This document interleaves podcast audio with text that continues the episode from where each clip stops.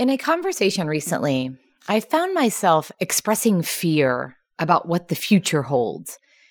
It's so easy to get wrapped up in all that appears to be going on in the world. And when our thoughts are on the scary stories we hear in the news, we see on social media, fear abounds. And in this particular conversation, I got sucked into it. And you know what? It felt awful. And I'm grateful for that awareness because that feeling of awfulness is within me. And because I know I'm shaping my life as I go, based on how I'm talking about and thinking about my life, I don't want to feel that way. I don't want to put that kind of energy out into the world. Barack Obama once said, We did not come to fear the future. We came here to shape it.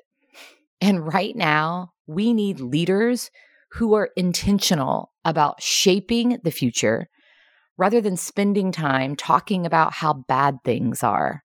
So pay attention to how you are talking about life. What a great way to take care of yourself and each other.